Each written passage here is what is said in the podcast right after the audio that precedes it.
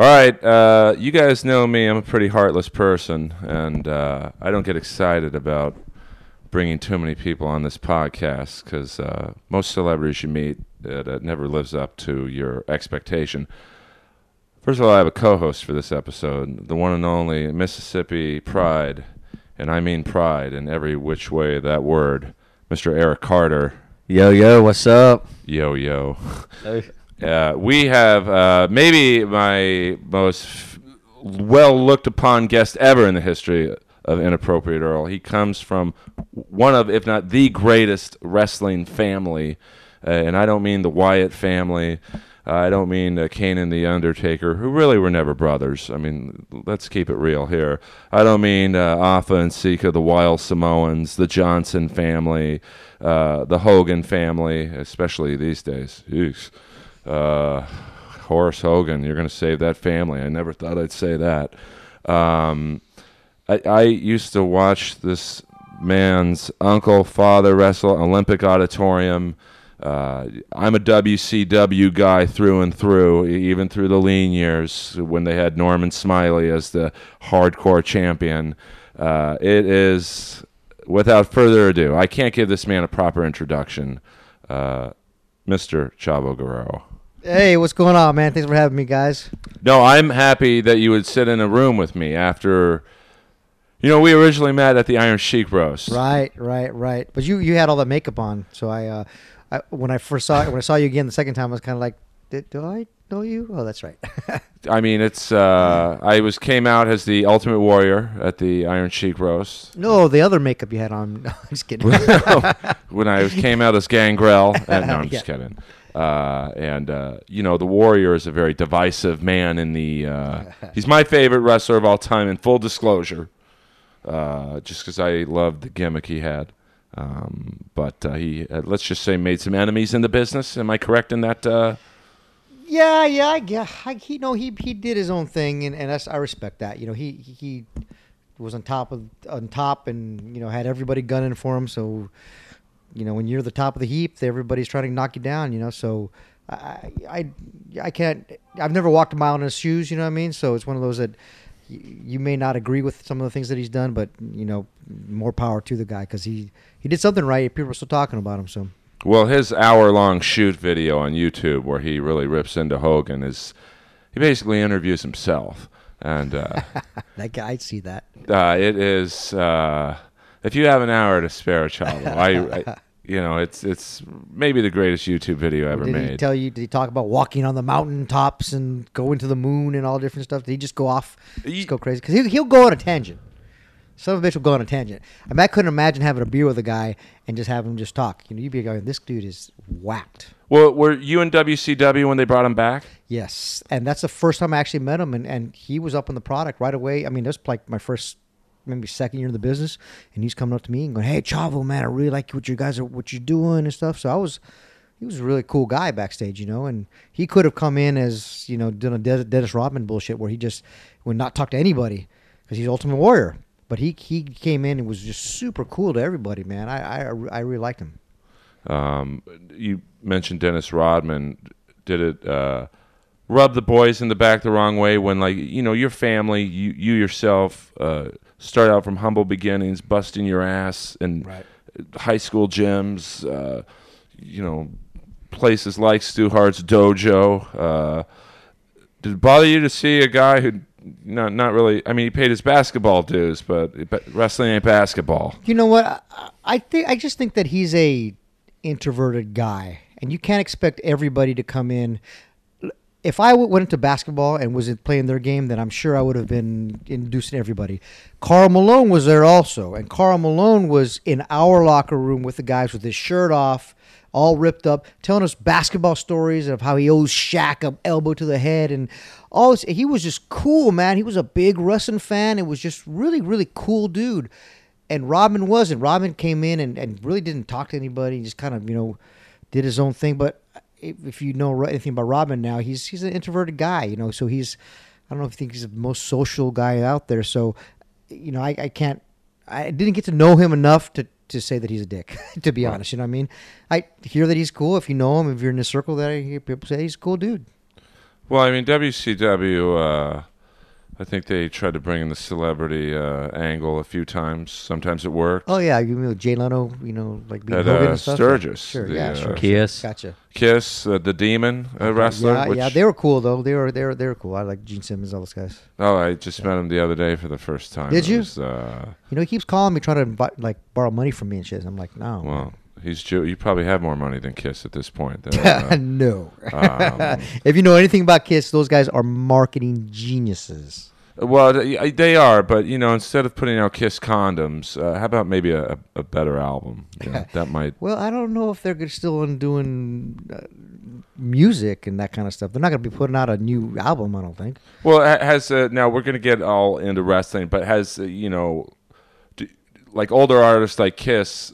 Do you want to? Now, are you a Kiss fan? Or, sure, sure. Um, do you want to see them put out new music, or do you just want to go to the concert scene and play the songs? Not really, not really. I want to hear, you know, uh, uh, Doctor Right. Love and Right. oh, wow. that kind of stuff, you know. And I want to hear Beth and that kind of stuff. I don't really want to hear any new stuff, to, to be honest. I think the last great Kiss song to me was like Lick It Up or something like that. And I don't know if you can say great, but you know, that's the last one I kind of really remember, right? Well, that's uh, my favorite uh, Kiss song, uh, to be honest with you, because it was uh, that was right after they kicked out Ace Frehley. Yeah, okay. And sure. they brought in a guy by the name of Vinnie Vincent. Yeah, right. And right. Uh, he wrote the whole album. So I didn't know that. Well, I'm full of useless information. Me too. Me too. I know, I know a whole lot about nothing and a little about everything. Well, that's more than I do. I mean, I can tell you who joined the N W O in what order. In what order? You I were in the L W O. I can't even tell you that. I can. I mean, it was... Uh, but get, just real quick sure. on Vinnie Vincent. Vinnie Vincent kicked out of Kiss three times in a year and a half. Wow. He then forms the Vinnie Vincent Invasion. Which is, I mean, a stellar rock and roll Hall of Fame group. Not really. Kicked out of the Vinnie Vincent Invasion. They they fifty-one percented him? Yeah, but I mean, how are you kicked out of the Vinnie Vincent Invasion? Well, if you're Vinnie Vincent, what are they called when he leaves? Are they like f- the f- Vinnie Vincent Invasion with now John Smith playing the role of Vinnie Vincent? Well, they ended up becoming Slaughter to really answer your question. Oh, really? And then well, they uh, did well for themselves. So they did right. Them. Good they, for them. They had a nice run in they, the they kicked uh, out the right guy. Early nineties, and uh, you know, that, but that's when I really started getting into wrestling. So I lost. Uh, they they call themselves the Vinnie Vincent Evacuation. Don't give Vinny any ideas because I know he listens. I know Gene Simmons listens to this podcast. Does he? Well, Gene, hey, big peace out to you, Gene, because you are. I've read your books, marketing genius. Learned yeah, a lot from him. Although I will say the wrestler, the demon, it didn't go over. Oh, also, but Dale Torborg, that's his name. He is the strength and conditioning coach for the the uh, the uh, Chicago White Sox. Okay. Yeah, I mean, so still a really cool guy, still a good friend. I still talk to him, and he still gets me tickets to the White Sox. So it's all it's nice. Good. It's all but, good. Now getting into wrestling characters, you know, he's he's a, his dad was was the what the Chicago Cubs, I believe. Yeah, oh, he was uh, Chicago Cubs manager, Torborg, you know, so that's pretty good. Do you like? He was a good wrestler, right? I mean, oh uh, yeah, yeah, he was yeah, totally good. He's a big guy. Yeah, really I mean, guy, six uh, foot four, really big guy, but yeah, sure. Do you? And now you're an amazing technical wrestler. I mean, amazing. I think you are amazing. So good. But I thought the Warriors Gorilla Slam was amazing uh, too. Yeah, so I'm, right, right. I'm not the one to uh, judge wrestling. Uh, did you uh, like? I look at guys like you, Lance Storm. Sure. Uh, uh, you know, Eddie Guerrero. Right. Uh, Dean Malenko. D- oh, Chris Dean Malenko. Um, Steven Regal or William Regal. You want to call him Fit Finlay. All those guys. Those guys, all they all train me. The reason why we even, I'm kind of where I'm at is because those guys would kick my ass every night. But did you like it when you were put in comical roles? Like uh, uh, Santino is another yeah, one, sure. uh, you know, who's uh, a good technical wrestler, but no one takes him. The fans kind of laugh. I mean, do you like being in the comedy roles, or would you rather have a... Look, I've I've talked about this before. If it was up to me, if it was to any wrestler... we would all be the champ. We'd all be the John Cena or the Batista or whatever you want to call it. We'd all book ourselves in that in that sense. But we're we're not. We don't write the shows. So what happens, a lot of times you'll be off T V and they'll present you something. It's like, okay, so I can say yes and get back on T V and try to knock it out of the park, or I can say no and probably get fired for, you know, not really doing anything. You know what I mean? So it's kind of like you take what's, you make lemonade out of lemons, and and, and sometimes you just got to keep yourself on T V and keep that paycheck coming in. So that being said, I have been able to be the, the the good guy, the bad guy, the tag team wrestler, the singles wrestler, the comedy guy, a white guy. I mean, all these different, you know, I mean, all these different things. And w- that actually worked to my advantage a lot of times, because Hollywood now, people that know, they watch, and they, and, and wrestling, there's a lot of fans in Hollywood. A lot of people that are higher execs in, in Hollywood are wrestling fans. In fact, I just came from two meetings with some pretty high producer guys that were huge wrestling fans. And that's the first thing they were telling me is like, man, you can do everything. So a lot of guys have always been one character in the ring, just mean, tough, bad guy, which is great. Perfect. No problem. But that's the only facet they're ever showing. And I think I was one of those guys that can kind of show that I can do everything. Whether you liked it or not, it doesn't really matter. First, first and foremost, I got to keep a paycheck coming in. So that's kind of what we, I've had to do. But it just kind of works for you. And, and now people are kind of seeing it and say, well, this guy can be funny. He can be the jerk. He can be, you know, make people cry, make them laugh, make them hate them, make them cheer them. And, and that's just kind of what you got to do, you know, in this day and age. Is it harder to, like we were talking right before we started about Roddy Piper being uh, such an amazing bad guy, and mm-hmm. you know, when I was a kid, I hated him because because I really thought, wow, this guy's a dick.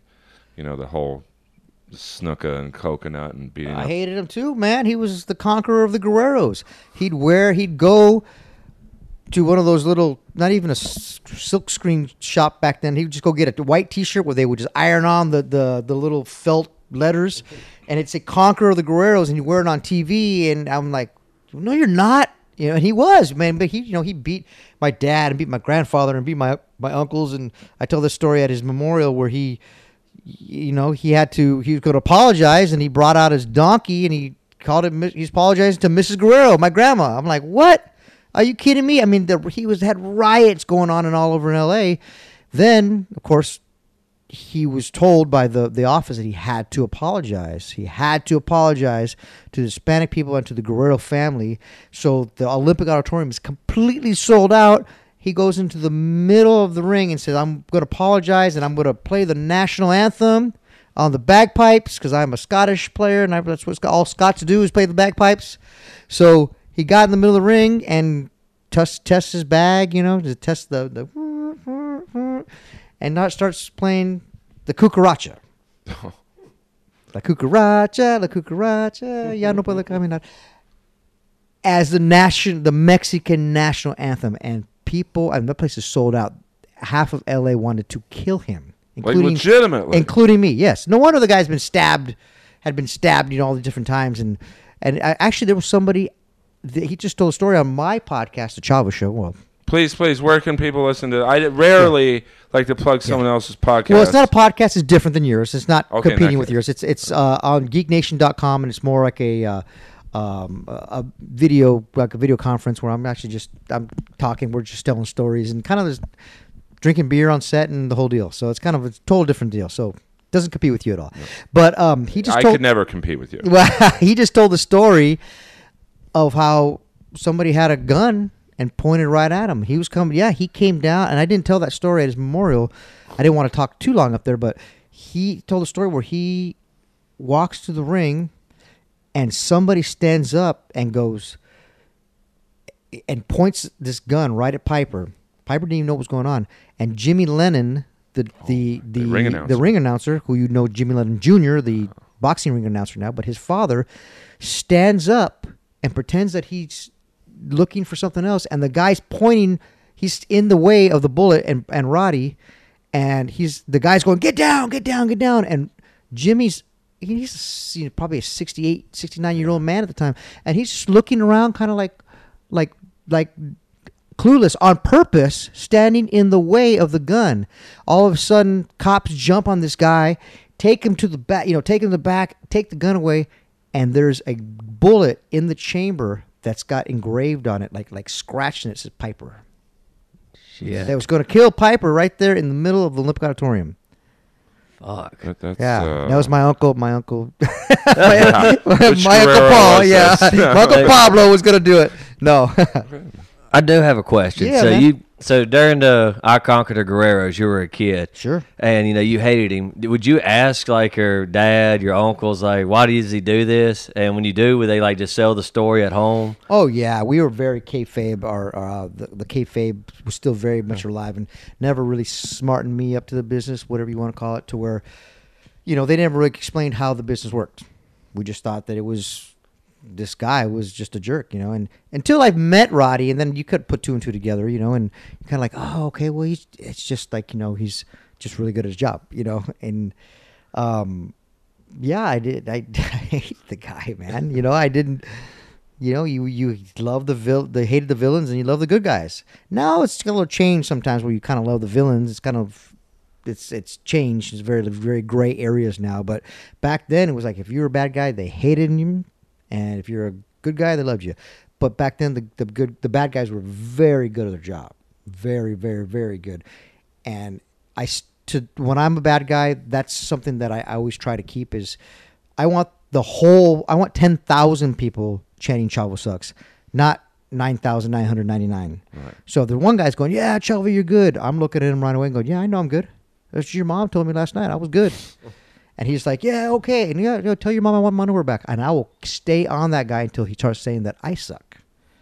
I don't want anybody cheering me. If I'm a bad guy, I'm doing my part, and I want them to boo the heck out of me. That's just the way it goes. Do you prefer being a bad guy or a good guy? Much, much more the bad guy.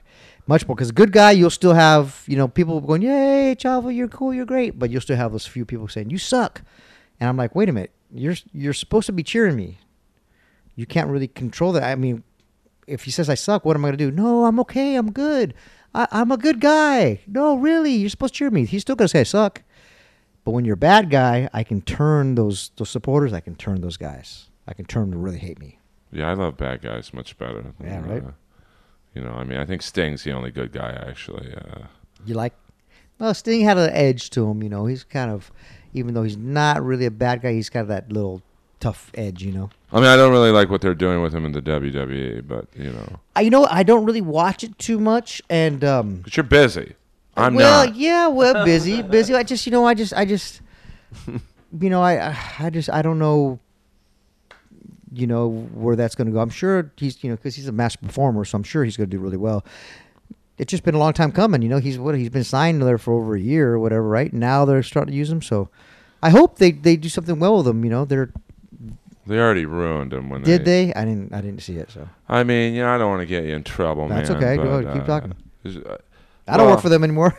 Oh, okay. In that case. Uh, well, I mean, it kind of goes in line with booking. I mean, you know, there's always been the... And, and you've been...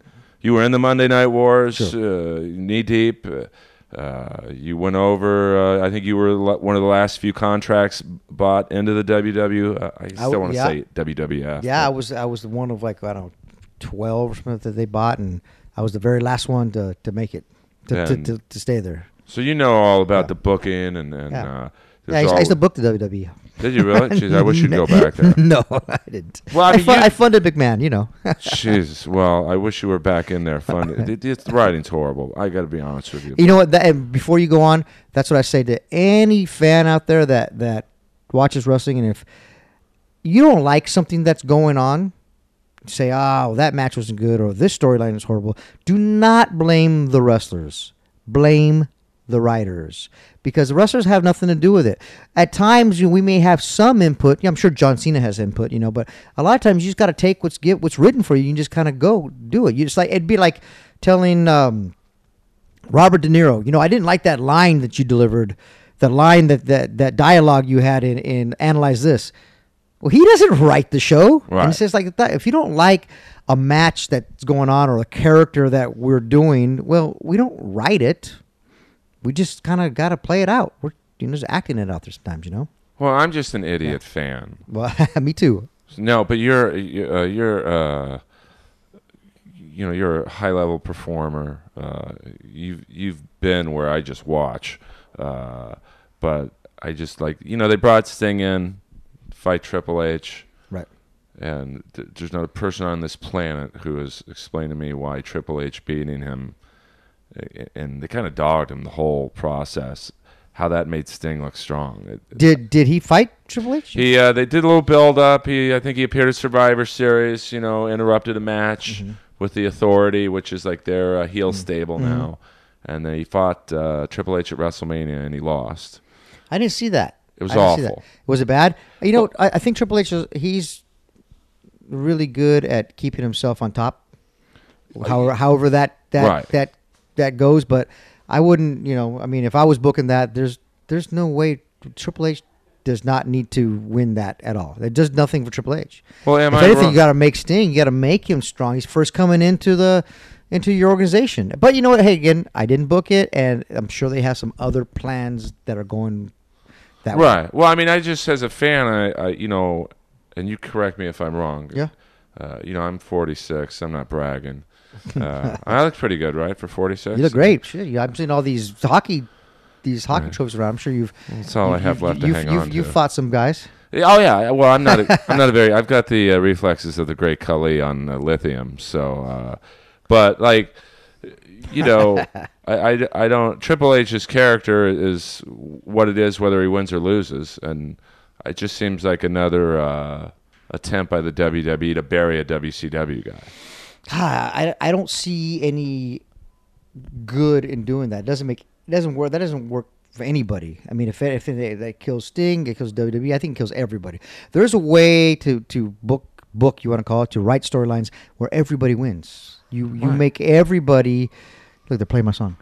Uh, oh, they're coming for Chavo. We yeah. got to wrap this up. Yeah, no, but you La- make. There's a way to make everybody win. There's a way to do it to where, you know, you achieve the goal that you want. Now, I don't. I'm not in the booking meeting, so I don't know if that's what they're going for. And I don't know if they're saying, well, we're just going to bury Steen. Although, that sometimes is their M O. They they get, you know, you get on somebody's bad side and they just they just bury you. But I'm sure they're paying Sting a whole lot of money, and they're probably not doing that. So, but I mean, I would just think that uh, you know, Sting has enough clout to not necessarily dictate what goes on. Sure, he's, he's, sure, absolutely. But to say, hey, man, I'm not going to job to Triple H. I mean, I just is that more like he has a bad. I know you don't know the mm-hmm. his behind the scenes team, but sure. I would think he would say, I want to win my first match, so I look good. I don't know, man. Sometimes they test you to see where you're at, and okay, he'll play. He'll play ball. Okay, then then we'll play ball with him. But I, do you, I don't know, man. I wasn't in there, and, and I didn't see the match, so I, I can't, I can't really comment. Although I have been commenting, I can't really, I, love com- it. I can't really comment either way and say, well, they, they they did this wrong or they did that right. I just, you know, I just, I'm I'm kind of being a little gray area here, but just because. I just didn't. I I don't have room to talk. I, trust me. If I thought they booked him wrong, I'll tell you they booked him wrong. This was absolutely incorrect. Well, you were there when they booked Goldberg, right? From his. Sure. Uh, I mean, I, like I kind of liked how they did that. You know, you mm-hmm. you build him up to be this. Uh, I don't want to say W C W version of Stone Cold, but sure. Uh, and you know, it's okay. It's believable. I just I don't know. Well, Goldberg's a believable guy, though, man. Too, he'll you know he'll smash your face. Did you, he really uh, will. You, you had uh, some matches with him. Uh... Yeah, sure. He's a good friend of mine, but he he's a really legit tough guy. Even though he's a very nice guy, he'll you know take give you the shirt off his back. You know he'll he'll when he punches you in the face, you'll know it. He's a strong guy. He's not scared of anybody. Like to someone who comes from a, such an amazing uh, wrestling family like you, did did it bother not you personally, sure. but the, you or the boys that guy like Goldberg, you know. Comes from a football background, and, and he just gets that almost immediate push. It was like, no, you know why? And I, I don't, I don't think so because he he started. He was a very humble guy. He didn't come in all ready, you know, just like he was the cock of the walk. He was a very humble guy and was in the, the locker room for a long time before he got that push, doing maybe dark matches and doing little things, you know. And I'd work with him. My Uncle Hector worked with him a bunch of different times, and um, he's just a very humble guy. So when they made that push to him, um, he, it wasn't his idea. They they started pushing it, and it just took off. And just that thing gained such momentum, and, and he just became this. He was so good. You, you couldn't teach anybody that. He was so good at coming in and just, man, just the, the walk and with the, the pyro, and he just looked like this crazy, crazy, strong, tough guy. There's a lot of guys that have that look backstage. You put them on in camera, and they don't have that look. This guy he had it, the intensity, he had all that. So that I don't think that was really manufactured. I think that was something that that they kind of, you know, put him out there and they say, wow, we didn't expect this. Right. And he just, they ran with it. So I, we weren't, no, we, we, Bill was such a cool guy, you know, that, that if he was, if he was a, you know, with big time or something like that, well then different story, but he was very humble at all times and was always knew that, that he was getting that push and that he had a lot to learn. He was all, he didn't think he net one, and not at one time did he ever, at least to me, was ever like, you know, I know what's going on. I'm, right. you know, listen to me. I'm the veteran out here. Never once. And he had everybody in his ear. He had Hogan in his ear telling him one thing. He had Nash in his ear telling him something else. He had Eric Bischoff in his ear telling him something else. So he's got twenty people in there. That's the reason why at times he's kind of bitter on the business, is because he was messed with a lot. You know, when he, people he thought were his friends and they were just out for their own, you know, and just trying to align themselves with him. So I, I, I, I see his point. I don't. Th- I would never have wanted to be him. I would wanted his money, but I would never want to have been in that position, because he'll even tell you, out of all those matches he wrestled, you know, he really didn't even really ever learn the business. You know, actually, actually to go in and, and and call a match and go twenty-five minutes with somebody that you've never even met and just go out there and tear the house down. You know, so he'll tell you that. Do you like working with? I don't want to say he was green in, in wrestling, mm-hmm. but. Uh, Is it easier for you to, uh, where you call a match with a guy like Goldberg, or do you Dude, like... No, I'll call a match with anybody, pretty much. Now, I've been around a long, a, a long enough now, you know when you're, when you sit back and, and let somebody call it. Like, for instance, when I first wrestled Kane, first time, it's Kane. I can make some suggestions, but I'm going to sit and let him kind of feel me out. And after a few matches, now that he's letting me do everything, because he has trust in me. Same thing with Taker. The first time I wrestled Taker, you you sit back, and you, and this has already been, I've been in there a little bit, you know, and he's like, you let him call it, but then once he gets cr- trust in you, well then, they let me take over. Right. And I'll just sit there, he's, he feels like, okay, this guy knows what he's doing, he's not going to just go into business for himself, he's going to make me and make the match at the same time, and then make himself. So, when you know you've arrived, when, when that starts happening, when I have Ric Flair coming up to me going, hey, Chavo, great match, or Stone Cold Steve Austin going, Chavo, great match, then you know you're, you're starting to know a little something. And what do you do, and I, I'm not asking you to name names, mm-hmm. but, uh, I mean, you can if you want. Sure. Uh, when you, it's the opposite, where you, you're in a program with someone and there's just not the chemistry. I mean, how do you make it work? I mean, you have to make it work. There's nobody to blame but myself. Being a veteran, you can't blame anybody. You should ha- you should be able to have a match with a broom. Now, you're going to sometimes have better matches with certain brooms, but you, you just you, you you you have to be able to um, disguise their faults and, and accentuate their, their, their strengths. And being being a Guerrero and not just putting this ourselves over all the time, but that's something that we've had to learn to do, because we were we were small brown guys in a big white guy world, and for us to wrestle in Japan and wrestling in in in uh, Mexico, United States, and Europe, and everywhere, we had to learn those styles and then adapt to everybody so that we could always wrestle, because they weren't looking at us going, "Oh, this is this guy's the." Never once they look at anybody in my family and go, "This is the next." This is the next big thing. Never once, because we weren't. We're, we don't look like that. We don't look like that. We don't portray that. Now, you get in the ring, it's a different story, but we've had to convince them. Eddie forever was just was overlooked, was a guy that could make other people look good, mm-hmm. until finally they gave him that chance. He became, you know, the heavyweight champion, and then after that, they still put him in a in a, in a program with, with Luther Reigns, who was Kurt Angle's bodyguard, and, and wanted him, wanted. to Eddie to get him to, to, to look good. Not that Luther couldn't on his own, but they, they wanted Eddie to make him. And Eddie was pissed. He's like, man, I should be working with Triple H and with Shawn Michaels and stuff. But they put him back in that position be, just because we've... It's it's a gift and it's a curse. We've always been able to work with anybody, but that being said, we've always had to make other people look better than they could make themselves look. And there was really nobody to make us look better than we were. Although... at, there there was, of course, always great, great, great wrestlers. But a lot of times they wouldn't make, put us together because of the fact that just they can get, instead of getting one match, they get two matches. They right. get that other wrestler making somebody else look good, and then we got us making somebody else look good. Well, that was what I loved about W C W when you were there. It's like just, uh, I don't, I guess you'd say middleweight matches. You, Cruiserweight, yeah. uh, Eddie, you know, Benoit, Lance Storm, uh, you know, I don't want to say smaller guys because you guys are all big guys today. No, but absolutely smaller guys. But For like sure. that, you know, W W E had these, you know, uh, bigger, almost, uh, maybe it's not wrong wording, archaic, you know, mm-hmm. monsters who, you know, couldn't wrestle five minutes. And and I think that's what put W C W over the top for a bit. The the business changed. So when we first came in as cruiserweights, um, so I kind of just told the story. So you have Eddie, Ben, Eddie Guerrero, Chris Benoit, and Dean Malenko. Those are kind of like the three amigos we want to call them. They were at they were everywhere together. They were in Japan together. They were, they were in E C W together, and they all came over to w, W C W together. They they changed the way business was was looked. So I was talking to Jeff Farmer, who used to be Cobra and also the N W O Sting.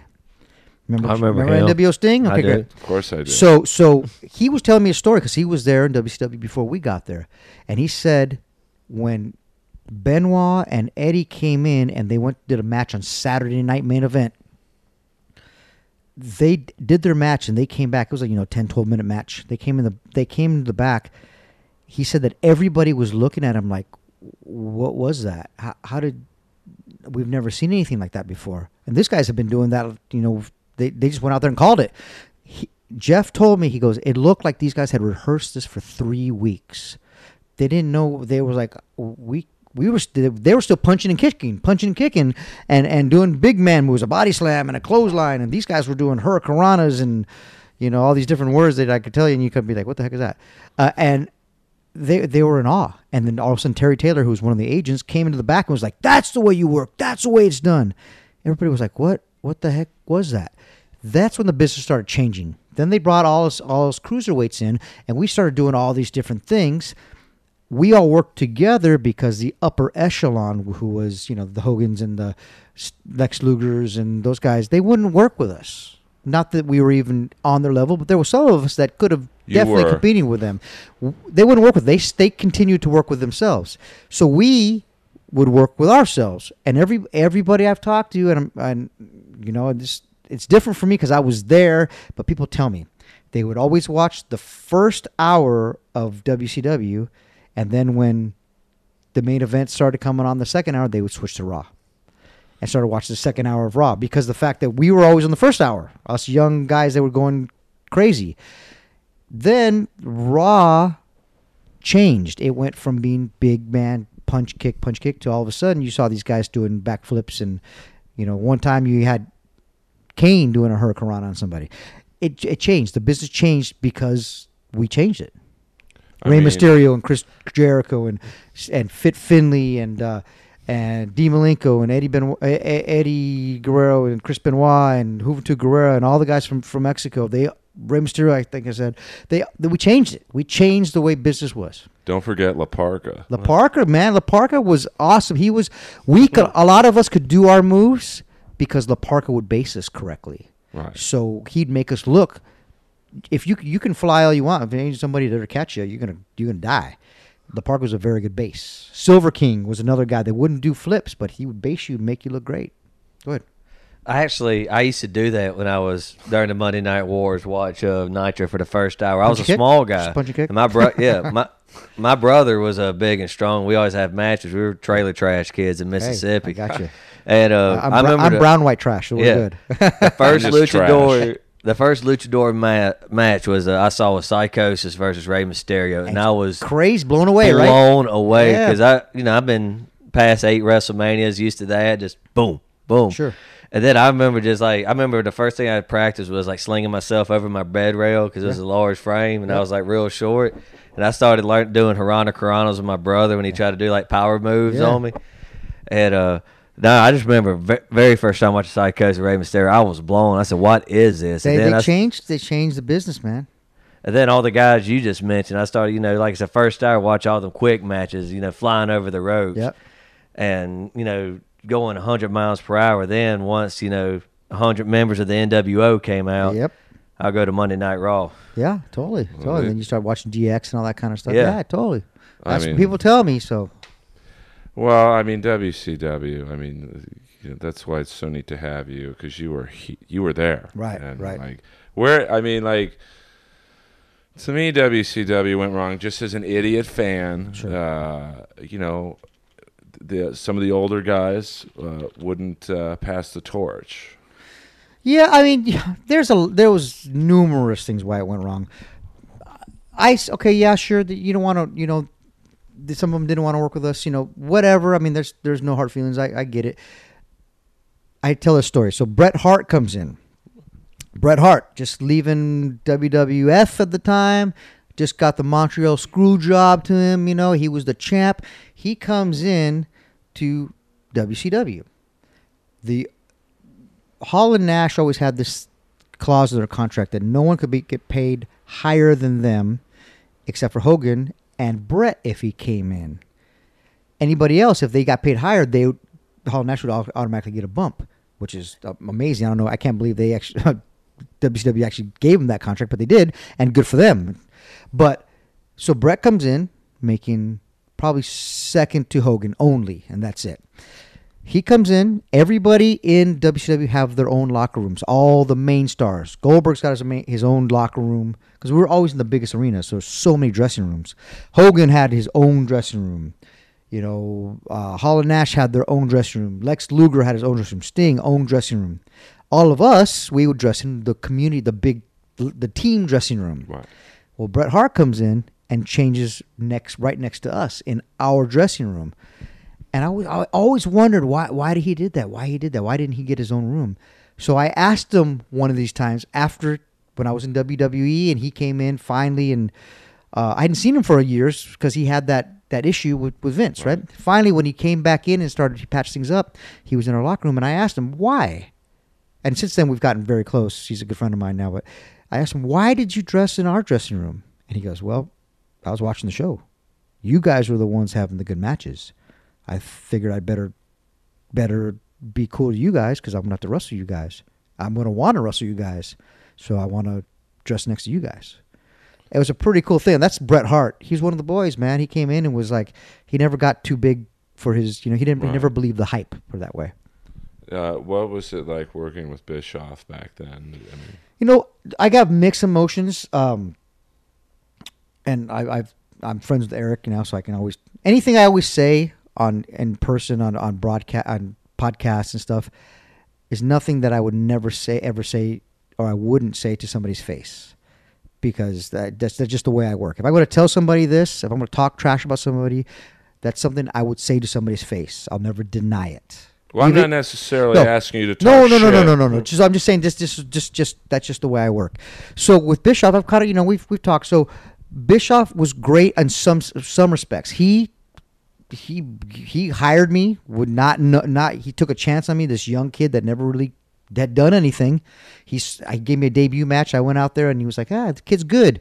He's got charisma, just doesn't know how to use it yet. I remember him saying that. He's like, all right, cool. Took a chance on me. Gave me much more money than I deserved. When I came in to talk for my second contract, my my after I think two years maybe it was. Um, He talked to, directly with, with Eric and gave me again much more money than I deserved. So in that aspect, he was great. He's very generous. Uh, on some things, he was kind of an asshole, because I see it now looking back, you know, not putting myself in his position now, being a veteran in this business. He, he was, I mean, the guy was being pulled in every direction and fighting with networks and, and, and, Turner, and then after Turner it was A O L and Time Warner, and fighting with all these guys. So he was just trying to, you know, keep his head above water. So I get it. He's going to take it out on us guys instead of Hogan. He couldn't take it out on Hogan because they wouldn't they wouldn't take it.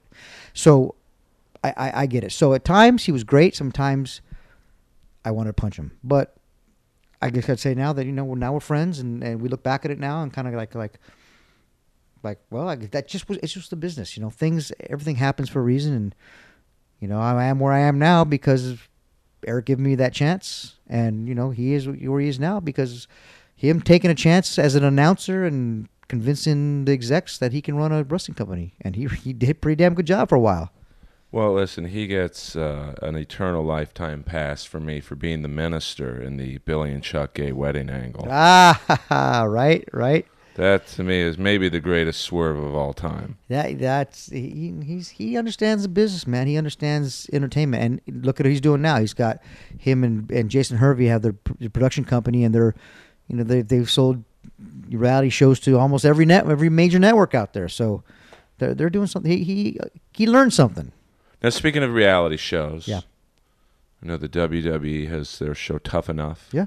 And, uh, you know, to someone like you who comes from, you know, I don't want to keep saying it, but it's true. I sure, mean, the Guerreros sure, are sure. like the... Thank you. The, the Gretzky family. You want to borrow money, I get it. Okay, I got like five bucks for you. Listen, I, I just want a uh, N W O, L W O t-shirt. L W O, all right, cool. Um, Pro Wrestling dot com. Com, pro, pro wrestling, pro wrestling tees. Dot com still have have those. They that's have where I get my Kamala t-shirts. Nice. He gets the money. Nice. Uh, poor Kamala, but that's another podcast. Um, you from someone who comes from a, a family like yours, or, or I can imagine what Stu Hart would think. W- what do you think of that show, Tough Enough? I mean, um. Or shows, uh, maybe the, the, not specifically, uh, I mean, like a reality yeah. show where you give someone with absolutely no wrestling experience a shot. It's T V. It's T V. So it's not, I was I was a trainer on Tough Enough two. And that was the um, the season where Jack. Uh, Jack Swagger? No, Jackie. Gata? Jackie Gata. Yes. Yeah, Jackie Gata. Yes. She's married to Charlie Haas now. And uh, Shaniqua, she at, she she came out. They they won it. Right. Now, we were. I was a, I was a trainer on there. We were trying as a trainers. We were trying to put out the best wrestler out there. As a network, U S A was just try. They were. I think it was U S A. Maybe it was Spike. I'm not sure which what it was back then. They were just trying to put on a, a T V show. They didn't care about who won. They didn't care about it. So it's just a T V show that you're watching. That's why a lot of the Tough Enough got winners don't ever make it, because they, they do the show, they win it, and then they're forgotten forever, you know? The only one that really, who's still so good is uh, John Morrison. Oh, you can watch awesome. You can watch him with me on Lucha Underground. Johnny Mundo. That's right, Johnny Mundo. Um, you know, um, there's so, there's not really anybody who ever won, who ever kind of made it. It's because it's a T V show. You're winning a T V show. Then you have to come to reality, and you have to really train for wrestling and become a W W E superstar or a pro wrestler. You just it's it's two it's it's, it's apples and oranges. You're comparing two different things. So if you look at it that way, it's it's it's just a T V show. So I'm like, yeah, all forward, great. It brings more exposure to wrestling. Awesome. That you know, it, everybody wins from that. Do you? Let's just say, uh, like. Let's say this season's winner, whoever it may be. Uh, real, real quick, before you please, go out, please. You were saying Stu Hart. Stu Hart and those guys would probably turn over in his grave because of the fact that they're always kayfabe. You know, they'd always keep it. They would never give out the secrets of wrestling. And, you know, the secret's out. So it's, you know, entertainment. Although we beat the crap out of each other, it's inter- in- entertainment. And any sport who says they're different is they're lying to you. U F C is entertainment. I'm not saying that they're not going to fight for real, but once you make one dollar in one sport, it's not a sport anymore. It's entertainment. F- pro football. Without ratings, there is no pro football. Look at the W N B A. That thing's about ready to close. You, you, you, you Those guys can play. Oh, and they're not saying. I'm not saying. I'm not saying they're not great athletes and they could ball with me like crazy, right? But I mean, they they kill me. But if there's no revenue and nobody's watching, it doesn't matter. It doesn't exist. If a tree falls in the woods, does it ever make a sound? If I can score one hundred points a game but nobody watches, did I really score one hundred points? Right. So that, like uh... so. So that being said, I think Stu and those older t- old timers would not like the show at all because they're giving away the business. But it's just entertainment. Once you get to that point, it's entertainment. But would you like? I remember the first season of Tough Enough, which I think was on M T V. Sure. Uh, yes, it was. Who I, I, was the winner? Was. Not, I want to say Mabel. Maven, Maven and Mabel. and um, Nydia. Right. Yes. Good. Both good friends of mine. Now, Maven's, uh, you know, I thought he was, uh, he had potential. Absolutely. Uh, They're good. He was good. Nidia was good. I, I, I don't know why they didn't make it. Sometimes winning that tough enough kind of gives you a stigma or something like that. I don't know. But those guys both proved that they were tough guys. They didn't just make it and go to the main roster. They went to O V W, I believe it was at the time, and, and, and trained and pro- properly and stuff, and then came in and, you know, I, I don't know why. I know what happened. You know, I I, I don't hire and fire, but. You, you know. Should. W W E would be a better place with you. uh, we'll see. Um, but do the boys in the back go a little harder to say, uh, you know, a, a winner of Tough Enough comes in, they have a dark match, or uh, do you, do you give them a couple? I would go harder on anybody who first came out, came in, winner of Tough Enough or or not. You're uh, coming into our business. You're going to show you who, you know, in a, in a safe way for the oh, most sure. part. You know, I'm not going to punch you and break your nose, but um, I'm definitely going to go harder on you. See what you're made out of. And you proved me you you can hang. Okay, I come from a little bit of an old school mentality that I'm I'm going to make sure that you respect this business, and you you you know you you're you don't have to be the toughest guy in the world, but at the same time you you know you can't be just a, just a pushover. You know you you're you gotta you're carrying our, our legacy, so you gotta you have to be able to handle yourself a little bit. Were there guys that you were scared to work with? You don't have to mention their names. Mm-hmm. Uh, but because they were didn't know their own strength, like I know Goldberg uh, kicked Bret Hart and, and, and injured concu- him. Concussion, yeah, yeah. Uh, were were there concussion. Reckless guys that you you like? There are. Um, sometimes there's some guys that don't know their own strength, and I'm not. I won't no. say a bunch of names, but there there's you learn how to work with them. I was taught as a kid how to protect myself from guys like that. There are some guys that I'll just give my body, here you go, because they're so good at what they do. Because you trust them. Absolutely. And even then, sometimes things happen. But there's guys, yeah, you really have to watch it sometimes, because sometimes they come in, they're they're clumsy, and they may not be meaning to kick your butt, but they're, you know, they they they they're breaking noses and busting eardrums and that kind of stuff, just because they're they don't know what they're doing. Uh, I'll say Chris, like Chris Masters. You know Chris Masters, right? Masterpiece. Masterpiece. I love him to death. He's a great guy. But when he first came in, he was like a big puppy dog. He was, his paws were too big for his body. He didn't know how to walk. Blah, blah, blah, blah, blah, blah. You know, he's such a nice guy. But, man, he was so strong and would kind of kick our asses a lot. And I got pissed off. I yelled at him numerous occasions, and he'll tell you. And then when he l- really learned how to work, he became very good. I'll, I'll get in the ring with him any day now. He's he's so good and takes good, great care of you and looks like he's killing you. That's what that's what we're trying to do. We're trying to make it look better than real. We have that oper- that we can manipulate to it looks better than real. So he was a guy that that that that learned how to perfect his craft. But when he first came in, man, he'd, he'd be kicking our asses, and I'd take him in the back and yelling at him and, "What are you doing? I'm sorry, Chavo. I'm sorry." You know, but he'll tell you that. He, He learned. Now, what happens when you get legitimately mad at someone in the ring? Like, I know uh, Randy Orton and uh, Mister Kennedy. Uh, Randy got really pissed at him because he blew a spot.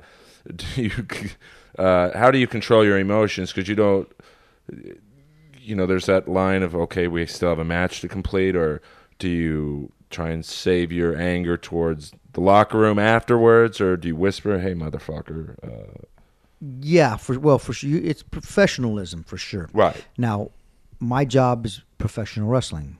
It's not f- fighting. I'm not saying that I cannot fight, but when I'm in the ring, people are paying to see me professional wrestle. They're not paying to see me fight. Now, if you've ever seen a bar fight, it's the sloppiest, worse than you've ever seen. You may be watching it just because of the awe of it, like, what the heck? But it's horrible. You're not paying to watch. It's not entertaining. It's, you got two guys slapping. You know, they don't really know what they're doing. They're not paying to see me do that. So there's professionalism. So here's one story. My Uncle Mono, my dad, were tag teaming. I don't know who they were facing, but there was, it was in Mexico at the time. And they got in a fight in the locker room with the guys. They're talking about the match and what you do, and they got they they started fighting in in the locker room. Then all of a sudden they said, "Hey, you guys are on. Your music's playing." They all four ran out to the ring, wrestled, had a great match, left it all in the back. And as soon as they came back in the dressing room, they started fighting again. Speak. That's that's professional, professionalism. Now, that's the same thing I want to do in the ring. When I get in the ring, there are times when I got to grab somebody and say, hey, we can do this the easy way or we can do it the hard way. Either way, I'm going to win. You know, I'm going to I'm going to either I'm going to pin you or I'm going to choke you out. So one way. We can either do it the easy way, which is the work way and the pro wrestling way, or we can do it the fighting way. When we do it the fighting way, we we both lose. It doesn't matter. Fans lose, everybody loses. So there are times that you need to do that. There's times that you have to, you know, we we you get potatoed, it's called, when somebody hits you in the face too hard. And there are times when you have to give a receipt. But you, I know when somebody potatoes me on purpose and when they do it on accident, for the most part. And then there's carelessness. Even if they're doing an accident, if they're doing careless, then you have to show them, hey, uh-uh, they ain't going to fly. You know, it's like a, a dog's barking. You got to bark back sometimes just so they can say, oh, okay, he's boss.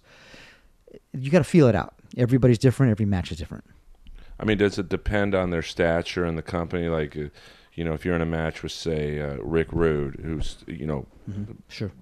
pretty high up in the food chain, I yep. would imagine, sure. or if you're against, uh, you know, a greener rookie, uh, do you go through your mind, well, I can't really uh, potato him back because he's Rick Rude? Or maybe my first year in the business or as a rookie, yeah, sure, maybe you, you kind of you take it, because but once you know your spot and you're a veteran too, then yeah, it shouldn't. You're a veteran, you shouldn't be doing that to me. So I, I'll definitely give it back for sure.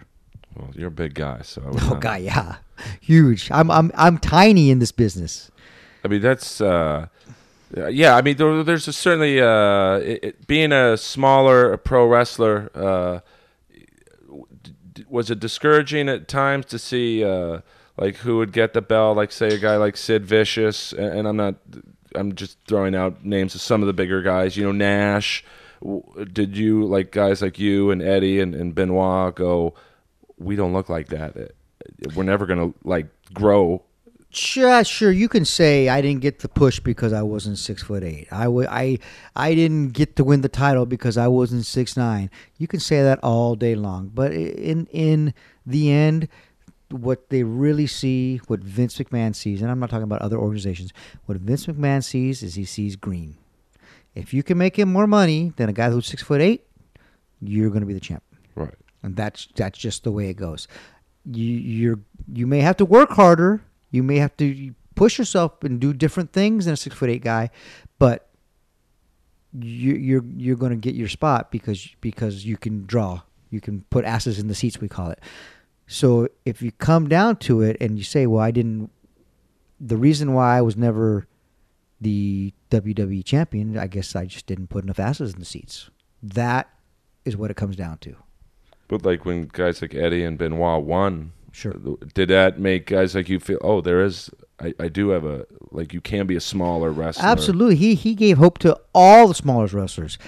And Kurt, Kurt Angle was one of the first ones. He's not a big guy, even though he was an Olympic gold medalist in wrestling, you know, uh, whatever weight he was at, light, heavyweight, whatever he was. Um, he was not a big guy. Now, he's thick, but as far as tall stature, he's really not. Then you had Benoit, who's a big, thick guy, but he wasn't really a tall stature guy. Shawn Michaels isn't a big guy, and he, he won, you know, and and Eddie and Rey Mysterio and and now, you know, C M Punk and Daniel Bryan and those guys, they you can break through the mold, the mold for sure. Are you going to be the guy? Are you going to be the Cena? Whatever. It's, this is a big man's big man sport, kind of the way it is. But there's you, there's no excuse, no excuses. If you you draw, you're gonna you're gonna be the champ. In any sport, in any sport, right. in in U F C, it's the same thing. Brock Lesnar won the heavyweight championship. You know, the heavyweight U F C championship on was fourth match, first fourth yeah, fight, because he was drawing. If he was just that big guy and wasn't nobody was paying to see him, I guarantee you he would never got the shot. Well, they have a guy who be, actually beat Lesnar, uh, Alistair Overeem. Oh yeah, uh, destroyed him. Who's got this amazing look? I mean. Yeah. Uh, And he keeps getting chances, even though, you know, he he hasn't had the best U F C career. Uh, no, he keeps testing positive for, for steroids. Meat. Yeah. Hor well, I, yeah, he said it was horse meat, so I'll give him the right, benefit right, of the right, doubt. Right. I, I think his his epitestosterone to testosterone level was like ten to one. Fifteen. Fifteen to one. That's when you just say, "Screw you! I'm doing anything I, I want." And he used to be a two hundred five pounder. Now, then when he wrestled Brock, he was bigger than Brock. Well, when he, uh, no, I almost wrestled, when he fought uh, Chuck Liddell in two thousand three. Exactly. He looked like Roger from What's Happening. Didn't even look anything like it, right? And then all of a sudden, he Barry Bonds everybody. He came out with a neck that was bigger than, I think he puts, like, he grew. He must have grown five, five inches. I don't know. This kid is just huge. It's two sixty-five now. Yeah, yeah. So, so yeah. So, if I guarantee you, if he'd be, people be paying to see him. Oh, I, I'm fascinated by him. I, he's yeah. got a fight coming up in December against Dos Santos. That, yeah, right. Yeah, uh, it's good. Dos Santos, absolutely. I'm a big fan. They legitimately don't like each other. Nice. So uh, that's, uh, you know, uh, December nineteenth uh, in Orlando. Cool, cool. Um, now, you know, I don't want to get too into it, but right. I, I guess in, in the world of uh, pro wrestling, U F C, um, sports in general, uh, performance-enhancing uh, products, what... I'm not saying you, but has, has a um, smaller wrestler.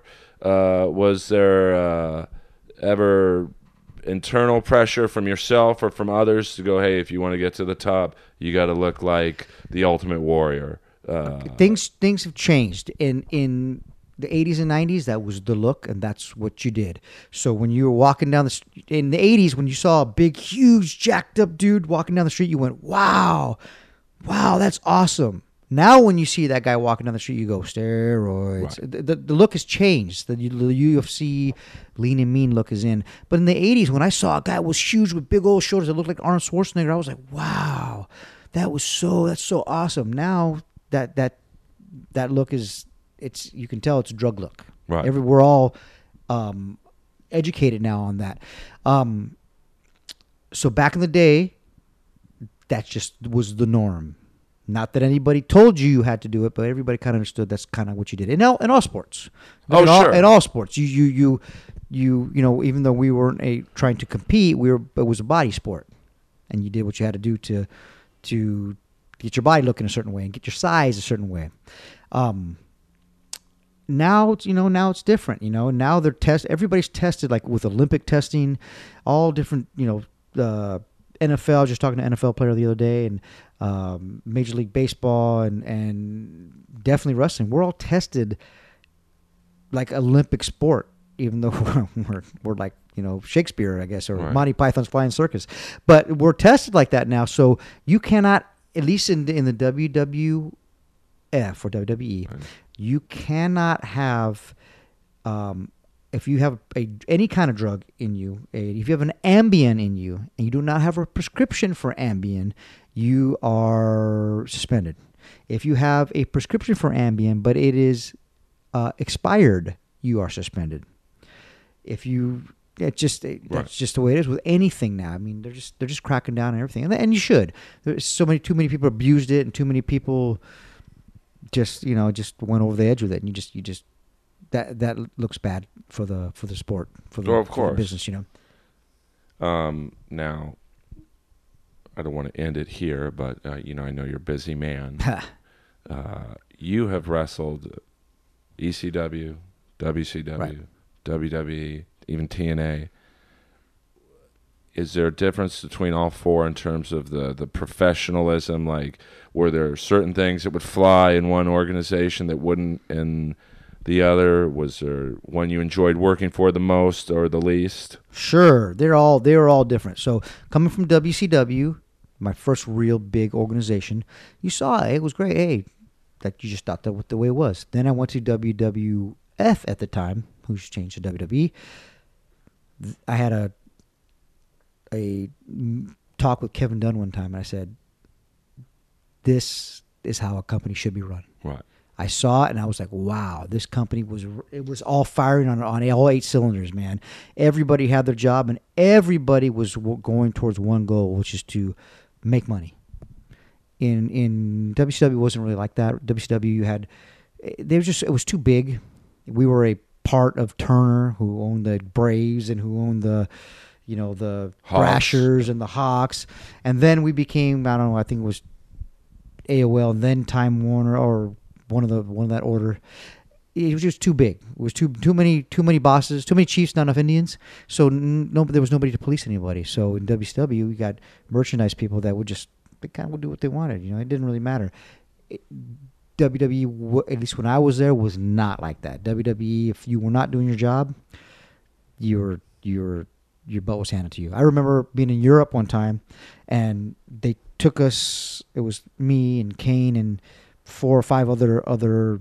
Um, superstars, and they took us up to the meet and greet room, and they just the, the lady just walked us in.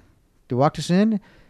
Nobody, the meet, nobody of the V I Ps didn't even know we were there. They all kind of looked around, turned and looked at us, and then turned back to their conversation and, and just kept talking. And we were just standing there like a bunch of jackasses with our hand, with our, you know, in our hand, right. And just going like, "Are you kidding me? This is this this is not how it should be." So when I went downstairs, I told the agent, and the agent, he was like, what? What happened? I said, this isn't right. Next thing you know, I got a call from Stephanie McMahon, and this is in Europe. And she said, Chavo, thank you for letting us know. That girl's been fired. And I'm like, uh, I, I wasn't trying to get her fired. He's like, no, no, no. That does not fly. That's not how we Damn. do things. That is not, this is, thank you for keep, you know, keeping us, check, checking it and, and informing us because we're not there. They they they knew their stuff.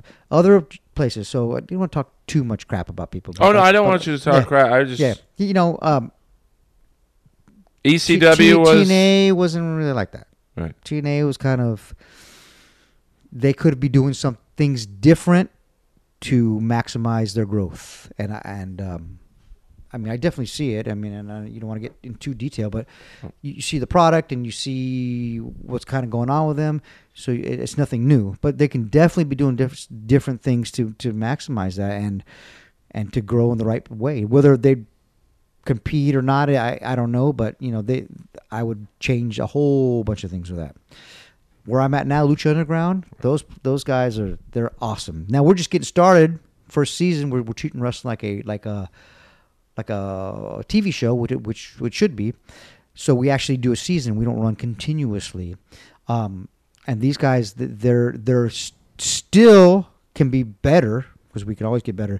But these guys know what they're doing. They're they're they're there to put on the best show possible. And um, soon we'll have the merchandising going on, and we've got so much more potential to it. But it's it's we're just right. Our main focus is to get back on the air for our season two right now. And once that starts, then everything else will fall in, fall in line. And that's on the El Rey Network? That's on the El Rey Network. It's also on Univision, which is their Unimas uh, station. Uh, we are in hiatus right now. We've already run our, our last episode of the first season. Getting, I think, getting talks, getting ready to shoot a second season soon. But also, um, you know, we're trying to get that hashtag out there that uh, Netflix needs Lucha. Because uh, that's the next thing, is putting it on, on Netflix and, and kind of getting it out to the rest of the world. Well, I'm on the uh, Rob Schneider show, A Real Rob on Netflix. I'll oh, see I what I can do. Yeah, man, heck yeah. I'm a fan of Rob. Tom said, hey. Rob's the best. Really? Uh, he's gotten me every paying gig. You, you can do it. He's we a all still fan, say that. He? He's, he's, um, he's more of an M M A fan. Uh, I tried to get him into uh, wrestling, but he, he was... Uh, Uh, you know, you know, wrestling's a. It's different. It's it's a, it's a once you get it, you get it. Right. It's one of those things. Once you get it, you get it. It's just, there's people that are wrestling fans that aren't M M A fans because it's just different. It's just a different game. So, you know, whatever. Well, you know, I'm going to ask you one more question. Sure. If Eric, you have another question. No, you go ahead. Um, is it the goal of like T N A, uh, Lucha Underground, eventually to try and compete with the W W E? Lucha Underground, what we do is we we we don't try to compete. And the reason being is this, is W W E is the Coca-Cola of wrestling. If we try to put out another cola, all we are is a knockoff of W W E. So Mark Burnett, the Mark Burnett, the producer, Survivor, Survivor, Survivor Celebrity Apprentice, um, Shark Tank, um, The Voice... He created our show, Lucha Underground. He's his theory, his I, his um, way of thinking is he would rather not succeed and fail being different than W W E than succeed being the same. Right. So we have a completely different product, and I and I I call it Wrestling three thousand because it's it's unlike anything you've ever seen. Everybody says they're different. Well, I no, love it. No I've one is right. It. You watch it. It's yeah, I watch filmed it like already. a movie, right? It's crazy. I like, like Conan, man, it was good because I was a big K Dog fan. Yeah, man, he's up, man. awesome on that show. And him playing like a mentor and yeah. then like a heel manager, it was great. Yeah, and the, we film like a movie. I mean, we have when we do our vignette, backstage vignettes, it's not John Cena and Randy Orton walking down the state down the hallway with a convenient, conveniently placed video camera. It's it's. It's filmed like a movie. We have lighting, directors, wardrobe, smoke. Uh, we're filming it with a jib camera. We're filming over one shoulder. We're filming all these different shots. It's filmed just like a movie. No, the production values are really it's crazy. Good. It's ridiculous. And uh, so we no. So no, what you're saying? We do not want to compete with uh, with W W E. Other places, I, I don't know. I don't work there anymore, so I'm, I'm right. not sure what they're thinking. But what's the feeling in W C W like? Because you had the budget, uh, you know, and and you, uh, I, I did like initially, like, yeah, let's get the Hogans, the Macho Mans, you know, uh, the the Warrior. Uh, but they didn't. They seem to have a good short term plan, like the N W O. I don't care what anybody says over there. And I hear Eric Bischoff do some podcast sometimes that he wasn't trying to compete. Bullshit. They would tell us over and over again that they wanted to beat W W E. That was their job. And when we overtook them, we glowed. We were proud. We were proud that we were the number one wrestling show on T V in the world. Two years in a row. Yeah, for forever. And we talked about it, how we was, we beat W W E, and we beat, and we, we were proud of it. So we absolutely, we were trying to compete. And we almost, and this is coming from W W E execs at the time, we almost put them out of business. Almost. There was a time when the wrestlers at W W E were make, making fifty dollars payouts. There was no money. Then they switched and they became that shock T V, and they be, they started doing, you know, the X the, the Attitude uh, Era. Attitude Era, you know, with D X and puppies and all this different stuff, and they just completely changed, and they just they blew us out of the water with The Rock and with with Stone Cold and and everything. It just it, they totally changed their style. They had to. If they wanted to survive, they had to change. Was there a, uh, either, not necessarily a match, but was there a moment where the boys in W C W was like, uh-oh, we're about to start getting our asses kicked? Was it like... Yeah, there was there was a time, I mean, I, I guess when, just when those other, those guys like The Rock and Stone Cold, we started watching them, we started becoming fans of them, like, wow, this is really cool, D X.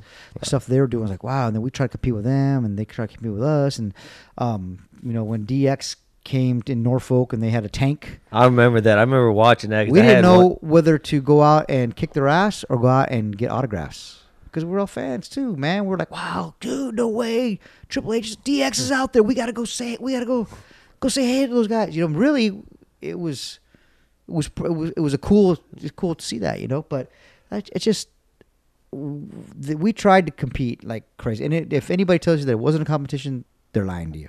Well, I mean, huge. Uh...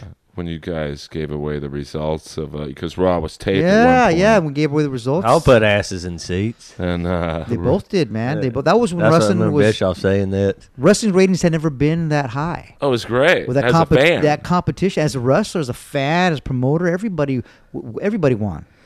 See, I remember being in sixth grade, and I got I was at Monday Night Raw in ninety-seven, like my favorite year of like wrestling, as far as the Attitude sure. Era. Rocky Maivia came out of his hiatus. He was five seats down from me. I remember he was wearing blue shorts, a Tommy Hilfiger striped shirt. I remember everything. Farouk had a match with one of the guys from D O A, and he's right. still Rocky Maivia. Yeah. And we thought, he's, you know, he's going to help the biker out. You know, Nation Domination Badass hits that Rock Bottom. But yeah. I even went back and listened to Jim Ross. I was like, he choke slammed him. And then he was, joined yeah, the Nation yeah, yeah. Domination. That's yeah. And also that same night, Shawn Michaels had a hardcore match with Mankind, and here comes the insurance policy, Rick Rude. Oh, oh yeah. And then uh, Triple H of China refused. See, I don't remember any of that shit. Yeah.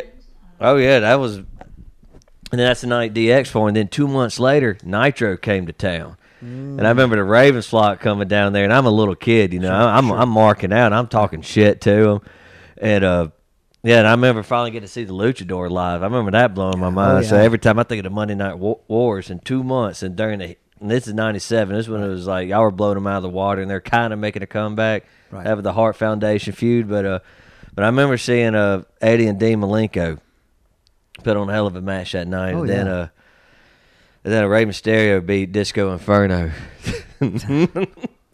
But uh, sorry, I didn't mean I to love go Glenn, on. Oh, Glenn's a great guy. He's no, good. I love him. Glenn, no, no, Glenn, I'm not shitting Glenn, on the Glenn, get, No, no problem. I, Glenn, still make sure I didn't say any of that, so make sure you still get me into Sapphires at uh, in Vegas for free. Thank you. You could also go to uh, Cheetah's and visit the Godfather. The Godfather, yeah. yeah. Not that I know. Charles Heard.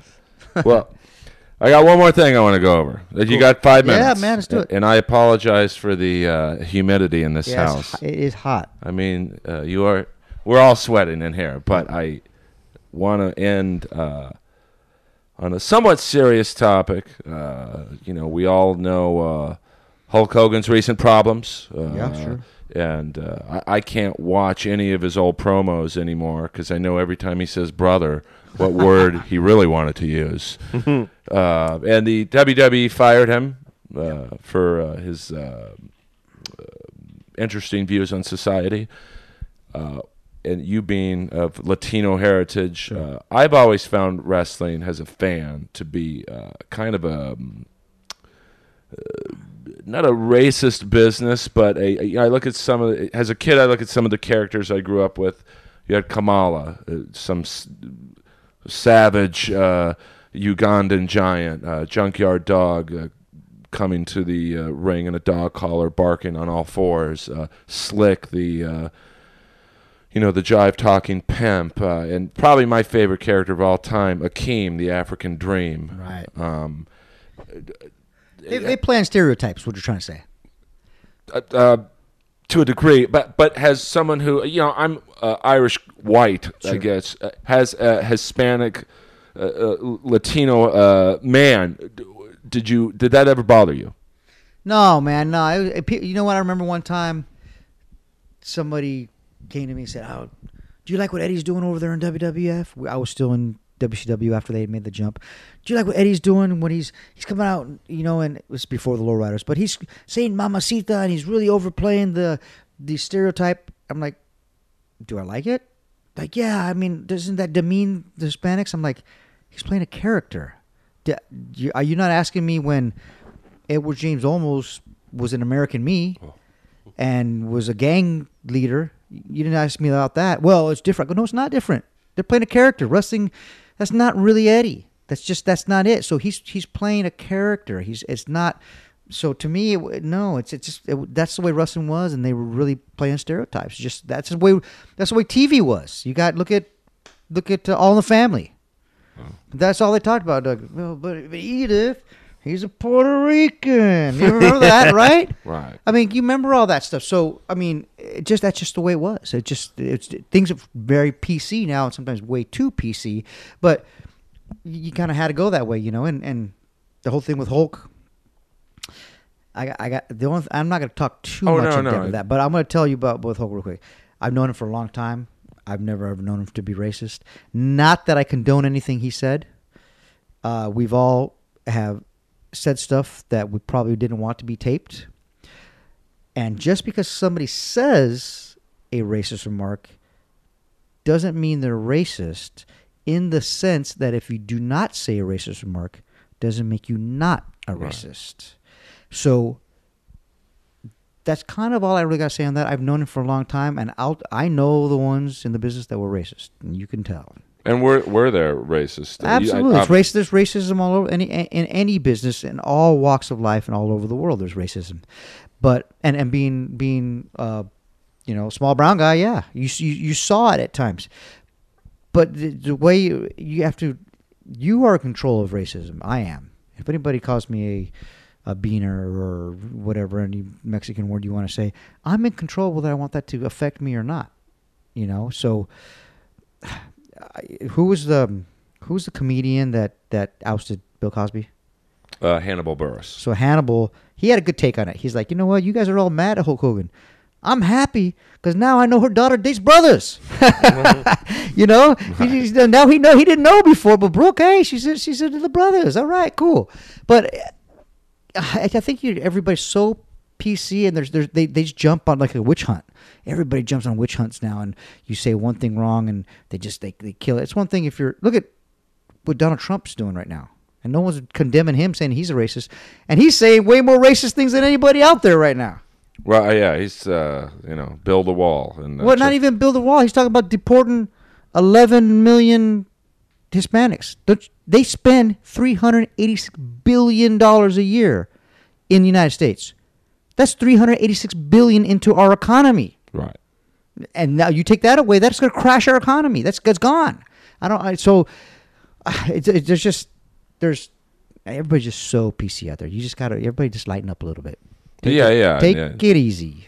Hey, take it easy. Well, uh, you know, I, I want to go deeper into this, but I also want to leave on a good, uh, just real fast. If you if you are in the ring, yep, with someone like Kamala tells a story in his book.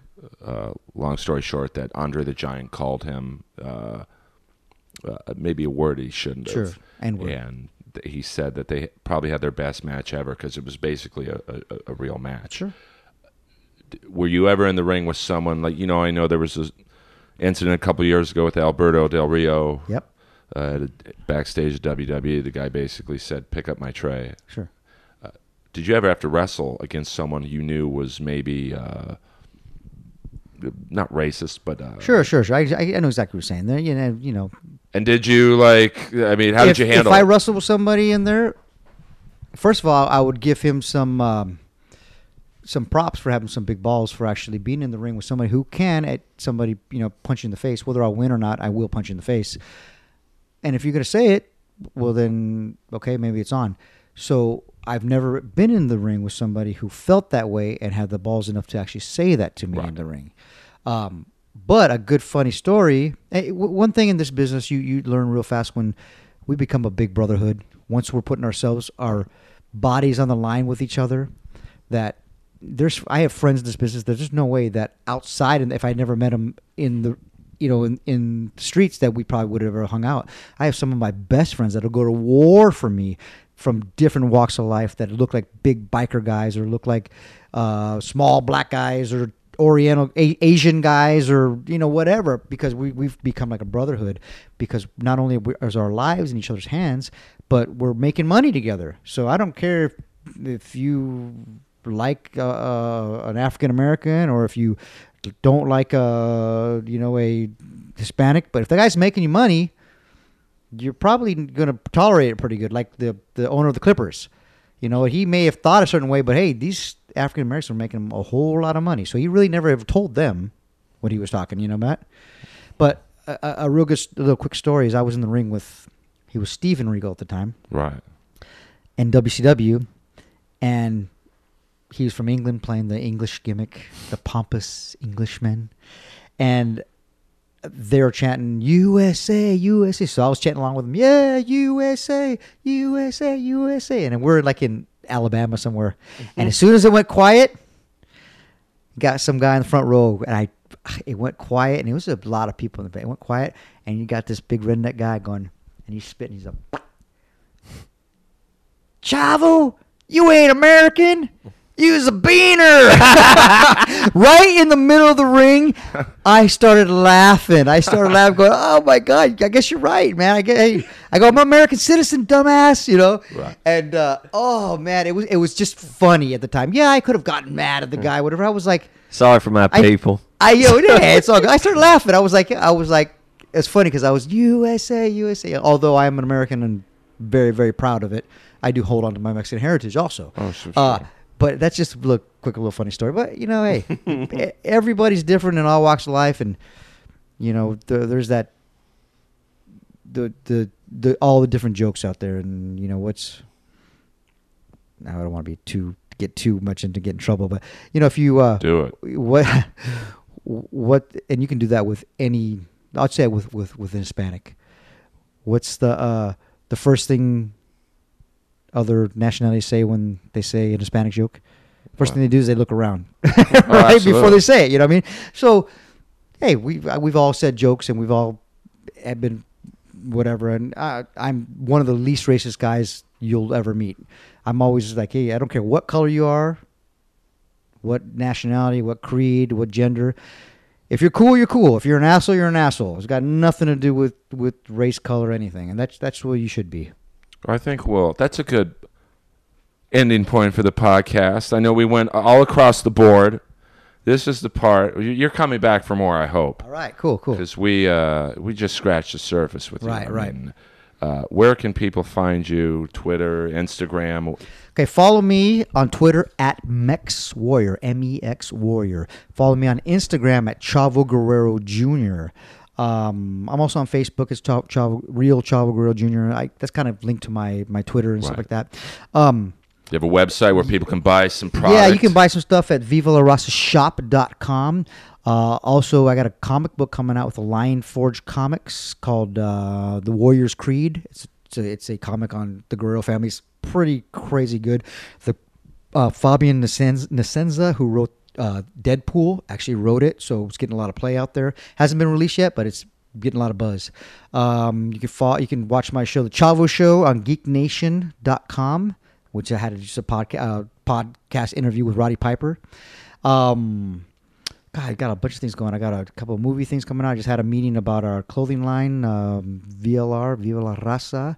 And uh, that's going to be coming out very soon. And it's, it's there's some buzz coming. I'm kind of got my I'm diversifying out there, man. The things that I should have done ten years ago, I'm actually doing now. So just got my hands in a bunch of things, and uh, there's more of Chavo out there. Hell yeah! And let, where can people find you? You can find me on Twitter at Call Me E C, and you can find me on Instagram at Call Me E C one. And if you're in L A Tuesday night, I got a roast battle coming up at the world famous Comedy Store. And the Bailey Room and Chavo, I'd love for you to be there. Hey, I'd love to oh, be there too. You would be amazing. I'd love to be there, man. I, I, I, I oh, go ahead, keep on, keep on. That's it. I don't have nothing else. I, I did a quick little thing that the Comedy Club, and just to see where I was at, and you know that real quick Iron Sheik roast. I was wish I was able to talk more, but man, you that's hats off to you guys. That's tough being in a crowd like that and just commanding that. It's it's one thing when I'm punching somebody in the face, but when I got to sit there and tell jokes. That's tough. I mean, I, uh, uh, you know, I was lucky enough to host the Piper Memorial and. Uh, I was told, hey, throw out some jokes. Yeah. You know, I was like, obviously, Roddy meant the world to all of us. And, uh, you know, it's like, well, his family's right there. And, you know, guys like you who were friends with him. And, uh, you know, Diamond Dallas Page was sure. there. And I was like, well, I don't really want to, like, be too inappropriate. Uh, sure. But uh, it all worked out. And your story there was amazing. It's a lot easier to be funny when people aren't expecting you to be funny, like at a, like at a hospital or a bar mitzvah or something like that. But when you're standing on stage and they're just, they're looking at you going, to laugh. Make me yeah. laugh, dance, clown, dance. It's it's tough. That's tough, you know. But we can't do what you do. Like uh, I, Ooh. the show Eric's doing roast battle. I did a roast with John Morrison. Yeah, he's and, good. Uh, you know, I gave him some advice, like, hey, you know, it's a wild atmosphere. Yeah. Uh, it's like a very E C W, like, you know, uh, just rabid atmosphere. And he's like, girl, I've been to WrestleMania. I've been in front of yeah. fifty thousand people. Don't worry, I got it. And the minute he walked on stage, I could tell. I don't got it. Like it was, uh, it would be like if I tried to wrestle, I'd be, oh, I can do it, no problem. Yeah, it's not the same. It's yeah, oh no. Although we are improv specialists, that's what we kind of call wrestlers because we we improv a lot of things and being in front of the crowd. But it's a different audience, a different crowd. You know, it's it's it's not um, it's it's a lot easier in front of ten thousand people at the Staples Center when I've got six months of storyline built up behind me and and twenty years of wrestling and I'm watching. Want to see me kick Rey Mysterio's butt than to go up in front of the Comedy Store or Comedy Club and when people don't know who the heck I am and they're going to make me laugh. Yeah. It's tough. It'd be like if I came out and, you know, to the wrestling ring, I, people would be like, who the fuck is this guy? Hey, I, we, we shit the bed sometimes. We come out and wrestle. Yeah, but, uh, you know, let's just say this. I think you could be a much better comic than I would be a wrestler. Uh, Earl, you did make D D P go, oh, at the memorial. Thought you should know that. Well, I did. Uh, I think I said, uh, you, you know, I was talking about how Piper would go on stage and tell these wild stories. And then uh, I asked him one day how big Mark Henry's shits were, and uh, which I can imagine are substantial. I've never actually seen him shit. So, um... Well, I can imagine a man that size isn't... Uh, putting out little pebbles. I mean, poss- yeah, probably. But uh, Chavo, I uh, I can't thank you enough. Uh, Thanks for having me, guys. Appreciate it very much. And uh, please follow Chavo Guerrero, uh, Eric Carter. My ch- I don't have a lot of co-hosts on this show, but he was nice enough you to come down him. here. You don't need him. Thank you for having me. Follow him. Uh, Lucha Underground, El Rey Network. It's it's really. Uh, It's a lot better, in my opinion, than W W E. It's just that they, they are invested in the product, and sure, it shows. Sure, so for sure. Please uh, watch Chavo on that. Uh, Inappropriate Earl, iTunes, and SoundCloud. This is going to be a big, big, uh, big one for us. So I thank Chavo again, and uh, we'll see you guys real soon. Thank you, guys. You're not-